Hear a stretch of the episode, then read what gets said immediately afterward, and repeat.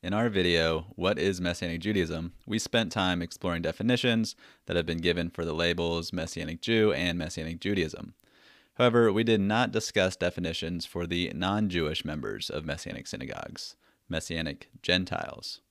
In this episode, there are a few distinct sections, so check the description for timestamps if you want to jump to a particular part. First, I'll discuss the definition of a Messianic Gentile. Second, I'll distinguish Messianic Gentiles from other groups with which they could easily be confused.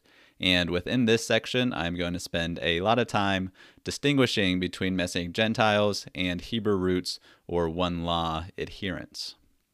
Third, I'll discuss unhealthy and healthy attitudes and opinions I've heard held by some Messianic Gentiles, which is a discussion that I think ultimately adds to the ideal definition of a Messianic Gentile. So, ideally, Messianic Gentiles do not display any of the unhealthy attitudes and opinions that I'll discuss and do possess the healthy characteristics that I'll discuss. And lastly, I'll briefly talk a little bit about how one can thoughtfully consider whether they are in fact genuinely being led by God to join Messianic Judaism as a non Jew so again, check out the timestamps in the description if you'd like to skip ahead to any one of these particular sections before going back in and listening to the rest. So I hope this provides a meaningful and thoughtful continuation of an important ongoing discussion uh, that needs to be happening and is happening within Messianic Judaism. So we want you to be part of that. So please feel free to push back, nuance, or add to any of my thoughts in the comments below or you can send us an email at two messianicjews at gmail.com. That's T-W-O messianicjews at gmail.com. I would certainly love to hear your thoughts. So let's start with defining Messianic Gentile. In their basic statement defining Messianic Judaism, the Union of Messianic Jewish Congregations offers this description of Messianic Gentiles. They say, Messianic Jewish groups may also include those from non Jewish backgrounds who have a confirmed call to participate fully in the life and destiny of the Jewish people. Messianic Jewish scholars Dr. David Rudolph and Elliot Klayman add to this by offering a similar definition and then also a general description of a Messianic Gentile in the book Introduction to Messianic Judaism. And this is what they say. Messianic Gentiles are non Jews who are called by God to participate in the life and destiny of the Jewish people they have a special love for the Jewish people, involve themselves in the Jewish world, learn Hebrew, honor Jewish customs, and serve as members of Messianic synagogues for decades. For this video, I'd like to put the definition in a little bit more concrete terms. So, a Messianic Gentile is a non Jewish member of a Messianic synagogue who affirms the teachings of Messianic Judaism and has committed to worship and live according to the norms of the synagogue they have joined. Meaning they do things like keep kosher and attend synagogue on Shabbat and during the festivals, while decidedly remaining non Jews. So I didn't mention the confirmed call as discussed in the UMJC statement and the definition offered by Rudolph and Klayman. Not because I disagree with it. In fact, I, I agree with it wholeheartedly but I think they are offering an ideal definition. Ideally, the non Jewish members have joined because they are personally being led by the Holy Spirit to join. However, practically speaking, a non Jewish person can join a Messianic synagogue without having been led by the Holy Spirit, but still affirm the teachings of Messianic Judaism and worship according to our norms. And I think this person could still accurately and objectively be described as a Messianic Gentile. So, whereas Rudolph and Klayman offer, I think, an ideal definition, I'm offering a more descriptive type of definition. That said, at the end of the video, I will share a few thoughts on the importance of being led by God and offer some guidance on how you can gain confidence and whether you are, in fact, being led to join a Messianic synagogue, if it is something that you are considering. And so we find the idea of Messianic Gentile is adequately modeled by the sojourner who dwells among you, as mentioned throughout the Torah. These were non Jews dwelling in the land of Israel and committed to following the norms of Israel. And also Ruth, the Moabitess, who committed her life to the God of Israel and the Jewish people as a non Jew. And also the God-fearers mentioned throughout the book of Acts, who were non Jewish participants in synagogues during the early centuries CE throughout the Roman Empire, such as Cornelius in Acts 10. And so, with that definition and those descriptions in mind, I would like to distinguish what Messianic Gentiles are not. First, they are not converts to Judaism. Messianic Gentiles decidedly remain Gentile while being members of a Messianic synagogue, which is communicated by the name. Similarly, many non Jews play an active role in conservative, reform, and reconstructionist synagogues. Many synagogues even allow for non Jewish membership, like Messianic synagogues. Second, they are not simply Christian visitors of a Messianic synagogue. Messianic Gentiles have made the Messianic synagogue their congregational home for an extended period and have committed to live according to the norms of the community as full members. Christian visitors do not make this commitment.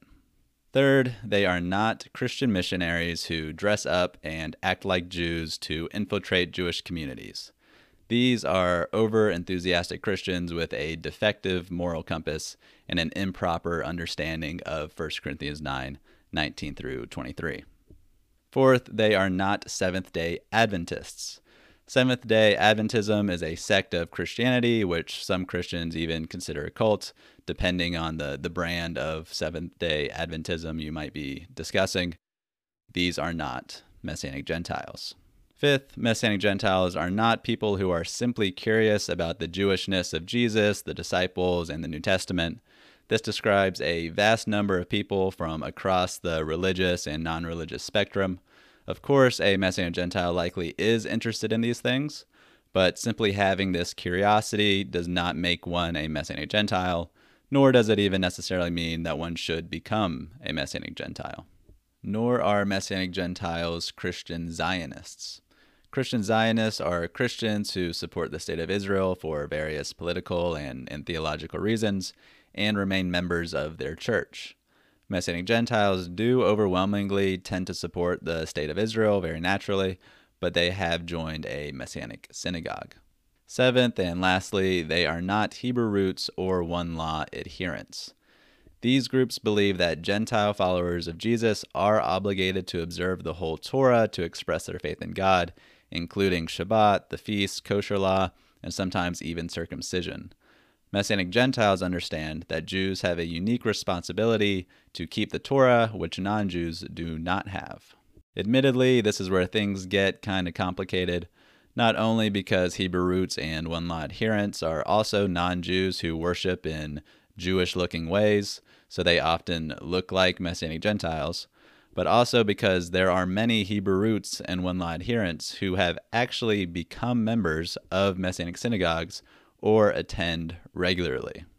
However, adhering to this theology violates the definition of a Messianic Gentile, a non Jew who adheres to the teachings of Messianic Judaism, because Messianic Judaism teaches that non Jews do not relate to the Torah in the same way as Jews. Messianic Judaism teaches that the New Testament instructs that Jewish followers of Jesus maintain a responsibility to express their faith in the Lord and their gratitude of his salvation by observing things like circumcision, Shabbat, the feast, and kosher law, and that non Jewish followers of Jesus do not have this responsibility. We find this teaching in the Jerusalem Council decision of Acts 15, Paul's rule in all the congregations in 1 Corinthians 7 17 through 20, and in Paul circumcising the Jewish Timothy in Acts 16:3, but not circumcising the Greek Titus in Galatians 2:3. For more on the scriptural argument describing the Messianic Jewish perspective in contrast to the Hebrew roots and one law perspective, check out my video, Should Christians Celebrate Sukkot? and you'll learn a lot about it there. Messianic Rabbi Russ Resnik, in his essay explaining the definition of Messianic Judaism, offered by the Union of Messianic Jewish Congregations, the UMJC. He writes It is not the mission of Messianic Judaism to call Gentiles to Torah and Jewish roots. Indeed, promotion of Jewish roots, depending on what one means by that phrase, could diminish the unique place of Israel in God's plan. Torah remains a living and relevant document for all believers, Jewish and Gentile, but many of its specifics are intended for Israel alone. Messianic Jews are to draw upon the rich tradition of Torah, not necessarily because this tradition is mandated for all believers, but because we are Jews. Gentiles may be moved to participate in this tradition out of love for Israel and the God of Israel, but they must be careful to affirm the unique relationship of Israel to Torah. In a position paper condemning Hebrew roots and one law theology, the International Alliance of Messianic Congregations and Synagogues, the IAMCS, which is affiliated with the Messianic Jewish Alliance of America, they say, We in the Messianic Jewish movement also wish to make clear the fact that we are opposed to one law theology. We do not believe that the Gentile church or Gentile Christians universally are called to the same expression as us.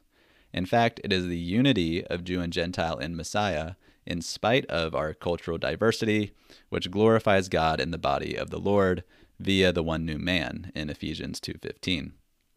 In our view, therefore, it is wrong to admonish Gentile believers universally to think they need to observe the Torah. It is clear, furthermore, that the apostles dealt with this precise question of Gentile Torah observance and answered it on point in Acts 15. Dr. David Rudolph points out an important distinction in how Hebrew roots people understand their relationship to Torah practices like Shabbat, the festivals, and kosher, and how Messianic Gentiles understand their relationship to these practices. He writes this In my conversations with people who are drawn to the Hebrew roots One Law movement, I often point out that there is a difference between personal calling and universal ideal. Some Gentile believers are led by the Holy Spirit to come alongside Jewish people and participate in the rhythm of Jewish life. If someone has a personal calling along these lines, they should not assume that everyone else in the world has this calling as well. In fact, the vast majority of Gentile believers and churches do not have this calling, as evidenced by their not having any sense of divine leading to observe the festivals, etc. By distinguishing between personal calling and universal ideal, we are able to affirm the Gentile believers who says, I sense that the Holy Spirit is leading me to celebrate the festivals, while at the same time being clear that the Hebrew roots one law view departs from New Testament teaching when it asserts that Jewish life is God's universal ideal for the nations. Hebrew roots and one law adherents think all aspects of the Torah are commanded to all non Jews, whereas Messianic Gentiles understand they are individually being led to observe many of these things, not out of a sense of covenantal responsibility like the people of Israel. And they understand that just because they are led, it does not mean everyone else should be as well. Before moving on to discuss unhealthy and healthy attitudes held by Messianic Gentiles, I want to address some other positions that are commonly held by Hebrew roots and one law adherents which tend to drive them out of churches and into Messianic synagogues. These are perspectives you will hear floating around the Messianic Jewish community because they have been brought in by those who learn from Hebrew roots teachers, which I think is not a good thing because one, these positions are incorrect, and two, they negatively impact our relationship with Christians. The next error of Hebrew roots teaching I'd like to address is that they think the church is rooted or still steeped in paganism. So the idea that the church is pagan is an internet myth based on bad logic and bad history, made popular by atheists and Hebrew roots teachers. Atheists tend to focus on the supposed parallels between the gospel's presentation of Jesus and the stories of pagan deities in an attempt to cast doubt on whether Jesus even existed, which, if you are curious to hear more about this, check out Jonathan's great three part series responding to this popular claim. I'll put links in the description. Hebrew roots teachers claim that Christians worshiping on Sunday and celebrating Christmas and Easter has pagan origins or is even just straight up idolatry. Unsurprisingly, in my experience, many of the non Jewish members and attendees of Messianic synagogues who hold to Hebrew roots ideas and one law theology also hold this view about the church. And about this phenomenon, specifically in regard to Christmas, Messianic rabbi and current president of the Messianic Jewish Alliance of America, Dr. Joel Liberman, said this in a sermon. The attack against Christmas does not come from any of the mainstream Messianic Jewish organizations, not the Union of Messianic Jewish Congregations in America, the Messianic Jewish Alliance of America, Tikkun America, or the Messianic Jewish congregations in Israel, Ukraine, Russia, and South America. Where does it come from? It comes from Gentiles who are embracing their interpretation of a return to Jewish roots.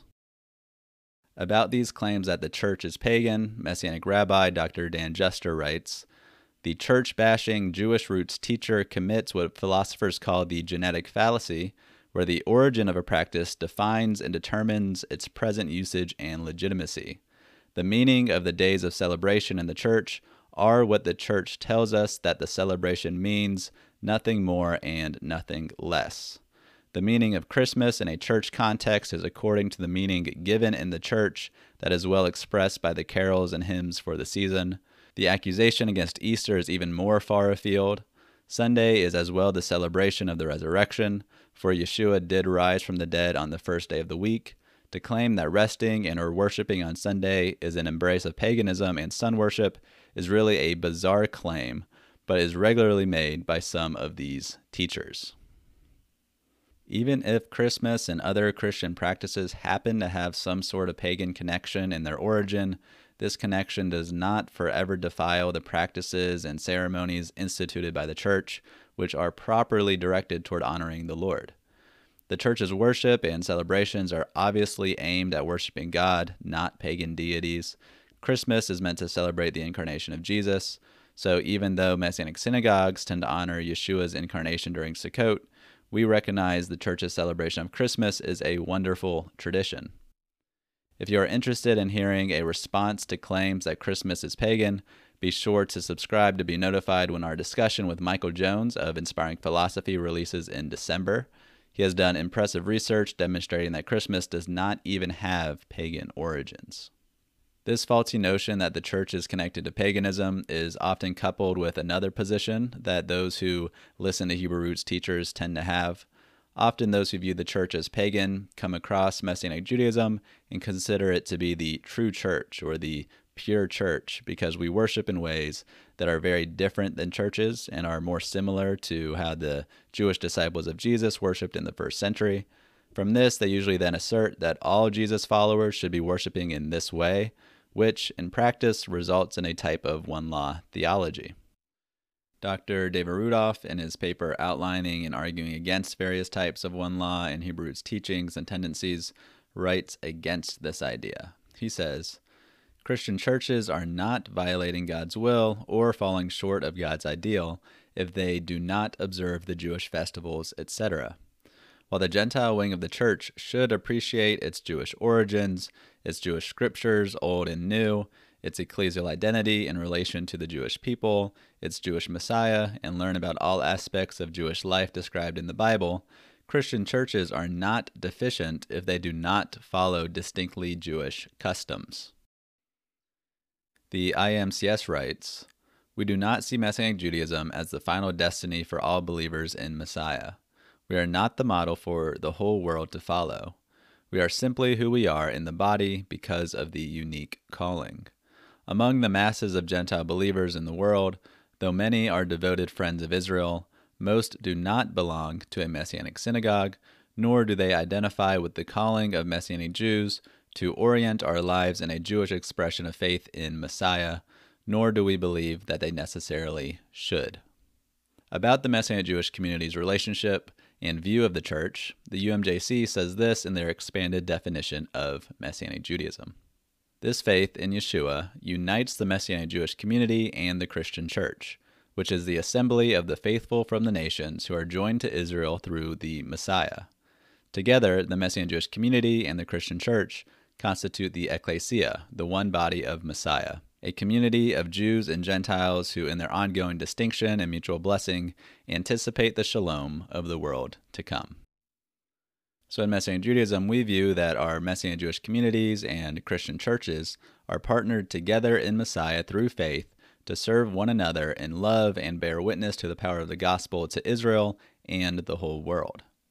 So, while there are non Jewish members of Messianic synagogues who hold to one law theology and harmful and inaccurate ideas about the church and Messianic Judaism, I do not think they can accurately be called Messianic Gentiles because these things are contrary to the teachings of Messianic Judaism. But how can this be? Why and how are there many Hebrew roots and one law adherents that have become members of Messianic synagogues or begin to regularly attend? I think it's because of a multitude of factors. First, Hebrew roots and one law groups have a dominant presence on YouTube. A Rood Awakening has 174,000 subscribers. 119 Ministries has 139,000 subscribers. Unlearn the Lies has 178,000 subscribers. Lion and the Lamb Ministries has over 50,000 subscribers, and the list goes on. So the Hebrew Roots teachers get their flawed message out there really effectively. Another factor is that these YouTube channels commonly call themselves Messianic or even Messianic Jews. So, what I think must be happening is that people who are curious about the Bible and the Jewish context of the New Testament are on the internet and discovering these Hebrew Roots channels. They are then persuaded by these teachings because Hebrew Roots teachers celebrate the Jewishness of the New Testament in ways that many churches fail to. Unfortunately, these people are not realizing the flaws in these Hebrew Roots and One Law teachings because there are almost zero Messianic Jewish YouTube channels to balance it out and make Messianic Judaism's position known. So then they Google Messianic Jewish Synagogue and start visiting an actual Messianic synagogue, and they bring in these Hebrew roots ideas that brought them there in the first place. But then, how are they able to become members if their theology is contrary to Messianic Judaism? I think this comes down to how individual synagogues protect the boundaries of Messianic Judaism. I think our synagogues very effectively protect things that are salvation issues, like the nature of God, the incarnation of Jesus, the physical death and resurrection of Jesus as atonement for our sins, and salvation being through faith by grace alone. Very rarely do people who do not hold to these key positions fall through the cracks and manage to become members. When they do, or if a member previously in good standing changes their views to a faulty view, they are promptly corrected and later removed from the community if they do not correct themselves. This must not be happening when it comes to our position concerning Gentiles and Torah and our view of Christian churches. Maybe our synagogues tend to just place the salvation issues on their statements of faith that new members must sign and pledge commitment to in order to join. So ultimately, I think much of the blame falls on our shoulders for failing to take the proper measures to make clear what people are signing up for. While I know some specific Messianic Jewish congregations are very diligent and effective in being clear about these issues with potential new members, we have not done a good job in general of communicating what is in our official position papers and publications to potential new members.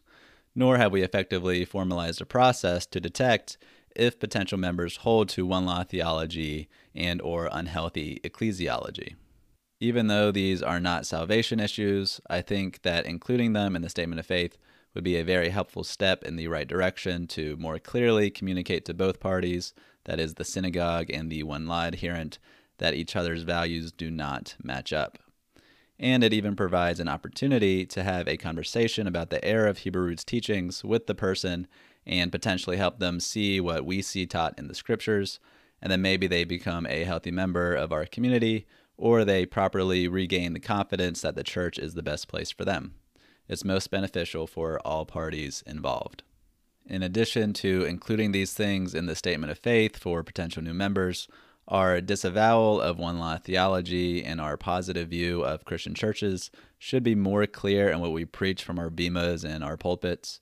If our sermons more clearly articulate our understandings of these issues, then it becomes more clear to more people earlier on that a Messianic synagogue is not the proper place for one law adherents or those who think the church is pagan or those that think that we are the true church. I think it's kind of like a job interview. When I go in for a job interview and I'm looking for a work environment that is slow paced, predictable, and high collaboration, I'm going to communicate this to the interviewer, and I want the interviewer to let me know whether their work environment is fast paced, unpredictable, and low collaboration.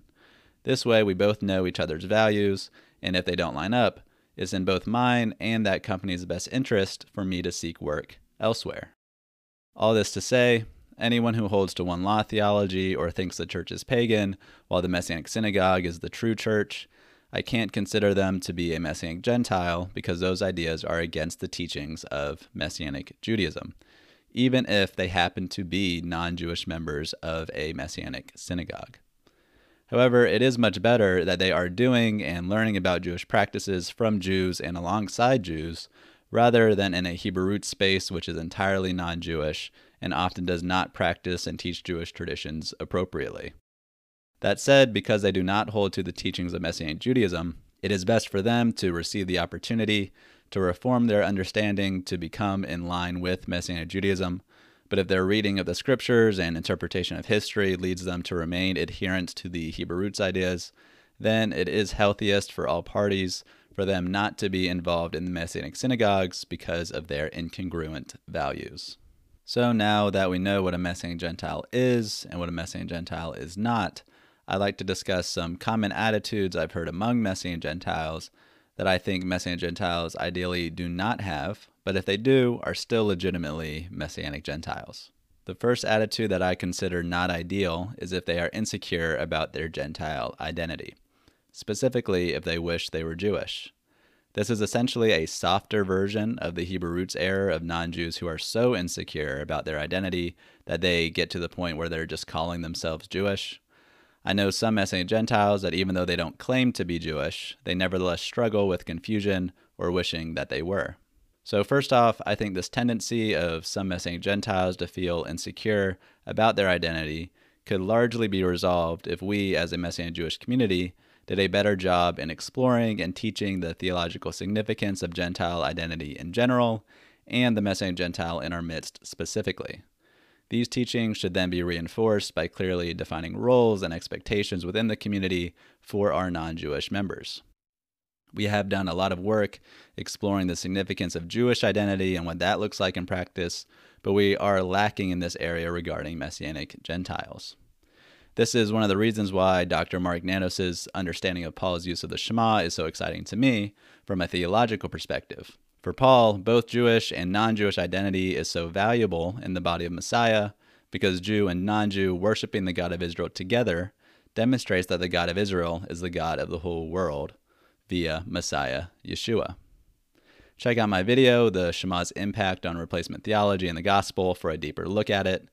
Not only should the significance of Gentile identity be understood, but it should be celebrated, both regarding Christians within the body of Messiah and the Messianic Gentile in the Messianic synagogue. That said, if you are a Gentile currently considering joining a Messianic synagogue, but already struggle with wishing you were Jewish, I strongly recommend considering not joining because immersing yourself in a Jewish environment when you are not secure in your Gentile identity might only increase your insecurities.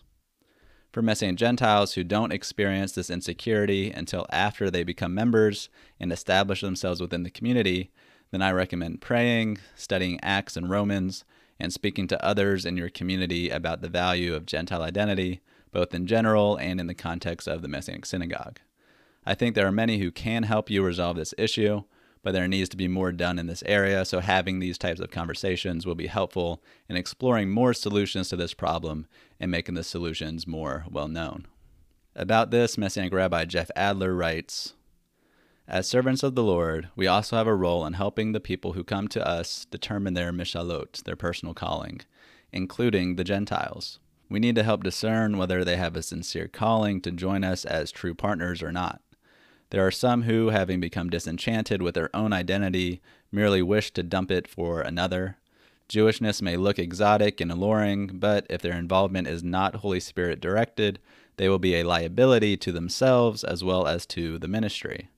Their motivation is personal pain, not divine direction. There are, however, Gentiles who genuinely find their sincere calling in involvement and identity within the Messianic Jewish community. The second non ideal attitude is again a softer version of a Hebrew roots position. I've heard a few Messianic Gentiles express a negative attitude toward the church. So they don't go as far as Hebrew roots, which claims the church is pagan and apostate, but maybe they had a negative experience at the church they were attending, and this drove them to a Messianic synagogue. So there certainly are legitimate reasons to be put off by particular churches and particular pastors and leaders, and this should lead many to stop attending those places. My only suggestion is to not extrapolate those experiences and apply it to all churches. Yes, some people in the church have perpetuated some heinous acts, which we as Jews are very empathetic toward, but it's also important to recognize that others in the church have perpetuated many great acts of love throughout history. And most importantly, it's not Christians that make the church holy, it is Messiah. This is the same for Messianic Judaism. Unfortunately, humans, Jews and Gentiles, synagogue and church alike, often fail to represent God's holiness. So let's work towards finding forgiveness in our hearts for those who wronged us specifically and not unfairly cast negativity against the whole institution that those individuals may have been a part. We recognize that God has been active in using the church to make the good news of Messiah known to all nations, and that the Spirit has been active in the church throughout history. Early in church history, Christian theologians successfully defended the Jewish scriptures against the heresy of Marcionism. The church preserved the canon of scriptures from Genesis to Revelation. They successfully articulated and defended the incarnation of Yeshua and the doctrine of the Trinity, and the list goes on. About this, Rabbi Rich Nichol writes about the proper attitudes Messianic Gentiles should have toward the church. He says that they appreciate the church.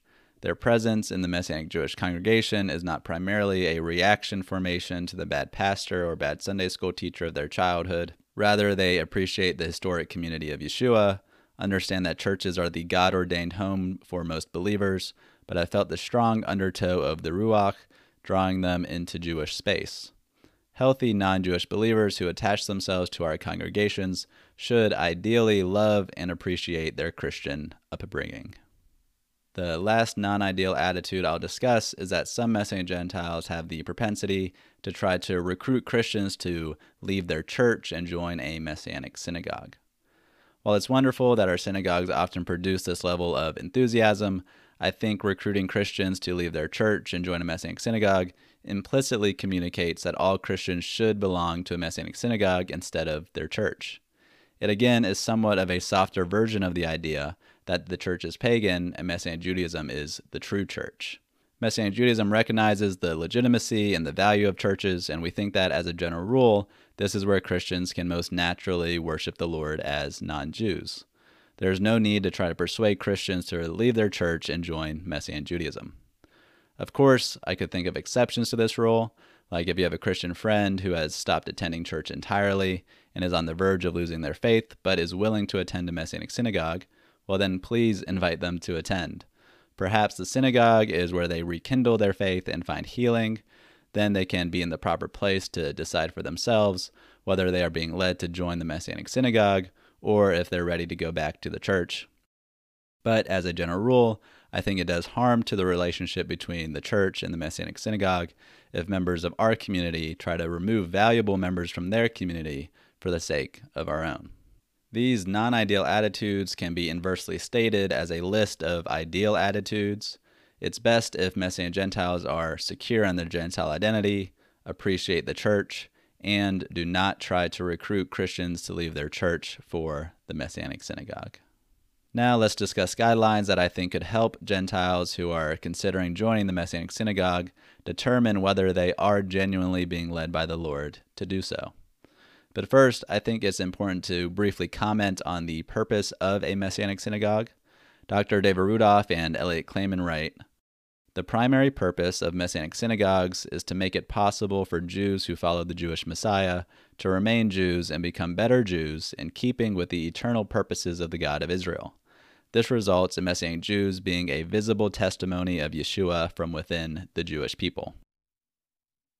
Rabbi David Chernoff adds, it is God's desire for Jewish people not to assimilate, but to continue to be Jewish. The primary way a Jewish believer can continue to live a life as a Jew and not assimilate away from his Jewish people is to be a member of a Messianic synagogue. In a Messianic synagogue, a Jewish believer can continue to worship the Lord in the Jewish way, celebrate the Jewish festivals, raise his children as Jews, and be a testimony to his family and people. So ultimately, the purpose of a Messianic synagogue is to provide a Jewish space to preserve the Jewish identity of Jewish followers of Jesus, a space that has not been readily available for approximately 1800 years. Countless Jewish lineages have been lost throughout history due to the church's insensitive, to put it mildly, treatment of Jewish people and even Jewish followers of Jesus. This is why I and other Messianic Jews have a tendency to want to protect boundaries because we are attempting to prevent Jewish lineages from being severed due to assimilation. That is why it is important for non Jewish members of Messianic synagogues to have the proper understanding and proper heart toward the Jewish people, and for those among us to be genuinely led by the Holy Spirit. So, with that, let's look at possible indications that you are being led to join a Messianic synagogue as a non Jew. So, the first two are quite practical and objective. The latter two are more subjective and reliant on your ability to hear from the Lord, but hopefully discussing them still helps. So, first, in my view, the clearest indication that you are a non Jew who is called to join a Messianic synagogue is if you are married to a Jewish person. If you are married to a Jewish person, then you will have or already do have Jewish children. According to the Torah and the New Testament, Jewish children are meant to be raised Jewish. Deuteronomy 6 4 through 9 says, Hear, O Israel, the Lord is our God, the Lord alone. You shall love the Lord your God with all your heart, and with all your soul, and with all your might. Keep these words that I'm commanding you today in your heart. Recite them to your children, and talk about them when you are at home and when you are away when you lie down and when you rise, bind them as a sign on your hand, fix them as an emblem on your forehead, and write them on the doorposts of your house and on your gates. A Jewish parent is expected to direct a Jewish household and teach Torah to their children and surround their lives with reminders to obey Adonai. This generational emphasis is repeated in the New Testament.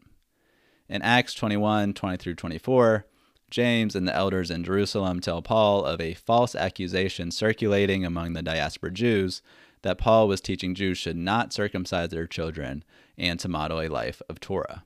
It says this Then they said to him, You see, brother, how many thousands of believers there are among the Jews, and they are all zealous for the law. They have been told about you that you teach all the Jews living among the Gentiles to forsake Moses, and that you tell them not to circumcise their children or observe the customs. What then is to be done? They will certainly hear that you have come. So do what we tell you. We have four men who are under a vow. Join these men, go through a rite of purification with them, and pay for the shaving of their heads. Thus all will know that there is nothing in what they have been told about you, but that you yourself observe and guard the law. Paul confirms he thinks Jewish children should be circumcised in Acts 16:3 when he has Timothy circumcised, who is the child of an intermarriage. Also, 1 Corinthians 7 17 through 19 teaches that Jewish people are meant to remain Jewish after coming to trust in Messiah. It says, However that may be, let each of you lead the life that the Lord has assigned, to which God called you. This is my rule in all the congregations. Was anyone at the time of his call already circumcised? Let him not seek to remove the marks of circumcision. Was anyone at the time of his call uncircumcised? Let him not seek circumcision. At this time, the word circumcision did not simply refer to the single commandment, but rather it stood for a Jew's life being committed to Torah observance. We see this connotation stated explicitly in Acts 15:5, Acts 21:21, and Galatians 5:3. So here Paul is essentially saying, if you are Jewish, remain Jewish and committed to a life of Torah. So this makes it quite clear that the Jewish spouse and the Jewish children are meant to continue living as Jews. The Messianic synagogue is a great solution for when both spouses are followers of Jesus and could even be if only one spouse is a follower of Jesus. So, if this describes your situation, joining the Messianic synagogue is the clear solution, and I think it would actually require an exceptional situation to be called away from the Messianic synagogue. The second indication is if you are born into it. If you are the child of Messianic Gentiles, then you are called to join them in their place of worship and religious lifestyle because they are leading you and directing your home. Of course, just like anyone else, the time will come for you to make your own decisions about where to worship and how to live, but until that time comes, unity in the household is most important. And while we are on this point about unity in the family, if you are a mother or a father and you are the only one who thinks that you are called to join a Messianic synagogue as a non Jew, and your spouse or children are resistant to it, then I strongly recommend considering their resistance as an indication that you are not being led to join, or at least not yet. I have heard stories of non Jews joining Messianic synagogues, and it creates a lot of tension and strife within their families, and a divided family is certainly not God's desire. Now, moving on to more subjective indications. God might be leading you to the Messianic synagogue as a non Jew if you have Ahavat Yisrael, feeling God's love for Israel in your own heart. About this, Messianic Rabbi Russ Resnik says, I propose that Ahavat Yisrael, love for Israel, provides the best model for full Gentile participation in Messianic Judaism. Ahavat Yisrael speaks not only of God's love for Israel, but also of our love for Israel, for the living Jewish people around us. Believers from among the Gentiles may share in this aspect of Ahavat Yisrael as well, and this share is the key to fruitful Gentile participation in Messianic Judaism. Ahavat Yisrael, more than any other model, describes the calling of Gentiles within Messianic Judaism. Messianic Rabbi Rich Nichol distinguishes Gentiles who have Ahavat Yisrael from those who have an abstract positive emotion directed generally toward Israel and the Jewish people. He says they have a high regard for the Jewish people, not as an idealized mass of eschatological mini Abrahams and Sarahs, but as the real people they know from real history, work, and the JCC. So, if you are considering joining a Messianic synagogue and the driving force behind that is a deep love for Israel, which you have gained from your own experience with Jewish people, then perhaps you are in fact being led to do so. I think this is supplemented if you also feel a strong desire to teach Christians and other non Jews about God's love for Israel and the Jewish people, and are willing to take a stand against anti Semitism of all sorts, especially any coming from churches. I think this is one of the missions of Messianic Gentiles to share with other non Jews God's heart for Israel and the Jewish people, both those who trust in Messiah and those who do not yet. Another important thing to consider when it comes to whether God is leading you to Messianic Judaism is to consider that perhaps you are being led to Messianic Judaism only for a temporary time. This paradigm was brought to my attention in a wonderful article written by a Gentile follower of Jesus, Joseph Culbertson. In this article, he likens his time in the Messianic community to a Nazarite vow, a temporary season of heightened commitment and renewal before returning to the church refreshed. He writes Many other Gentile believers have been called to be a part of the Messianic Jewish movement long term or even permanently.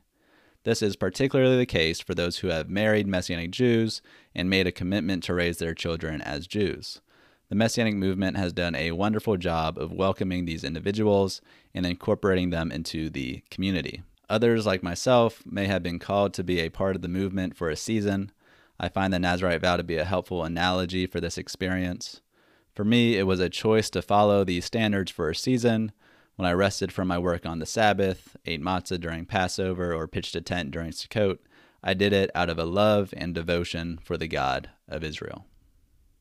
I thought this was an incredibly thoughtful and helpful way of thinking about his time in our community, and he was able to bring back his appreciation of Israel and the Jewish people to the church and work toward building bridges between the communities and help improve the church's understanding of God's continued commitment to Israel.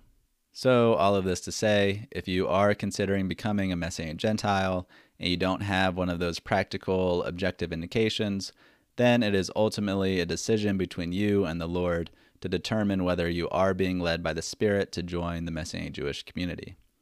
It's not always easy to determine whether you are properly interpreting God's leading.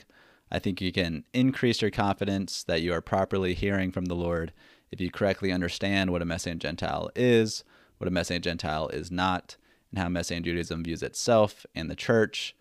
And ultimately, if your values align with what a Messianic Gentile is, well, then that can help give you confidence. And so I hope I was able to provide some clarity on those things today. When it comes to suggesting guidelines, such as I've done here, Rabbi Rich Nichol makes a crucial comment. He says, The rules don't cover every situation. Sometimes the only reason for justifying a particular Gentile's participation among us is simple love flowing from our mandate to love people who may not get it. concerning the specifics of Messianic Jewish theology or practice. These souls should be welcome to sojourn among us for no other reason than the fact that they may have attended for a long time, or because the community senses a goodness and holiness which ennobles the community, or simply because they have nowhere else to go. At the end of the day, we Messianic Jews are meant to demonstrate the love of Messiah and welcome all who thirst for him. While a part of that love is to clearly define who we are and what we are about in order to be clear in what potential members are signing themselves and their families up for, we have to rely on the love of God and the leading of the Holy Spirit and how to handle these situations case by case. We must empower non Jews considering joining with the best understanding and perspective available for them to decide, especially those who have already worshiped and served side by side with us, but perhaps have been led astray by Hebrew Roots teachings online. And so, there you have it. Now you understand a little bit more about a valuable set of members in the Messianic Jewish community, the Messianic Gentiles. If you've learned something new or gained new perspective or disagree with something I said, let me know in the comments and please subscribe to the YouTube channel and the podcast. We appreciate you joining us. See you next time.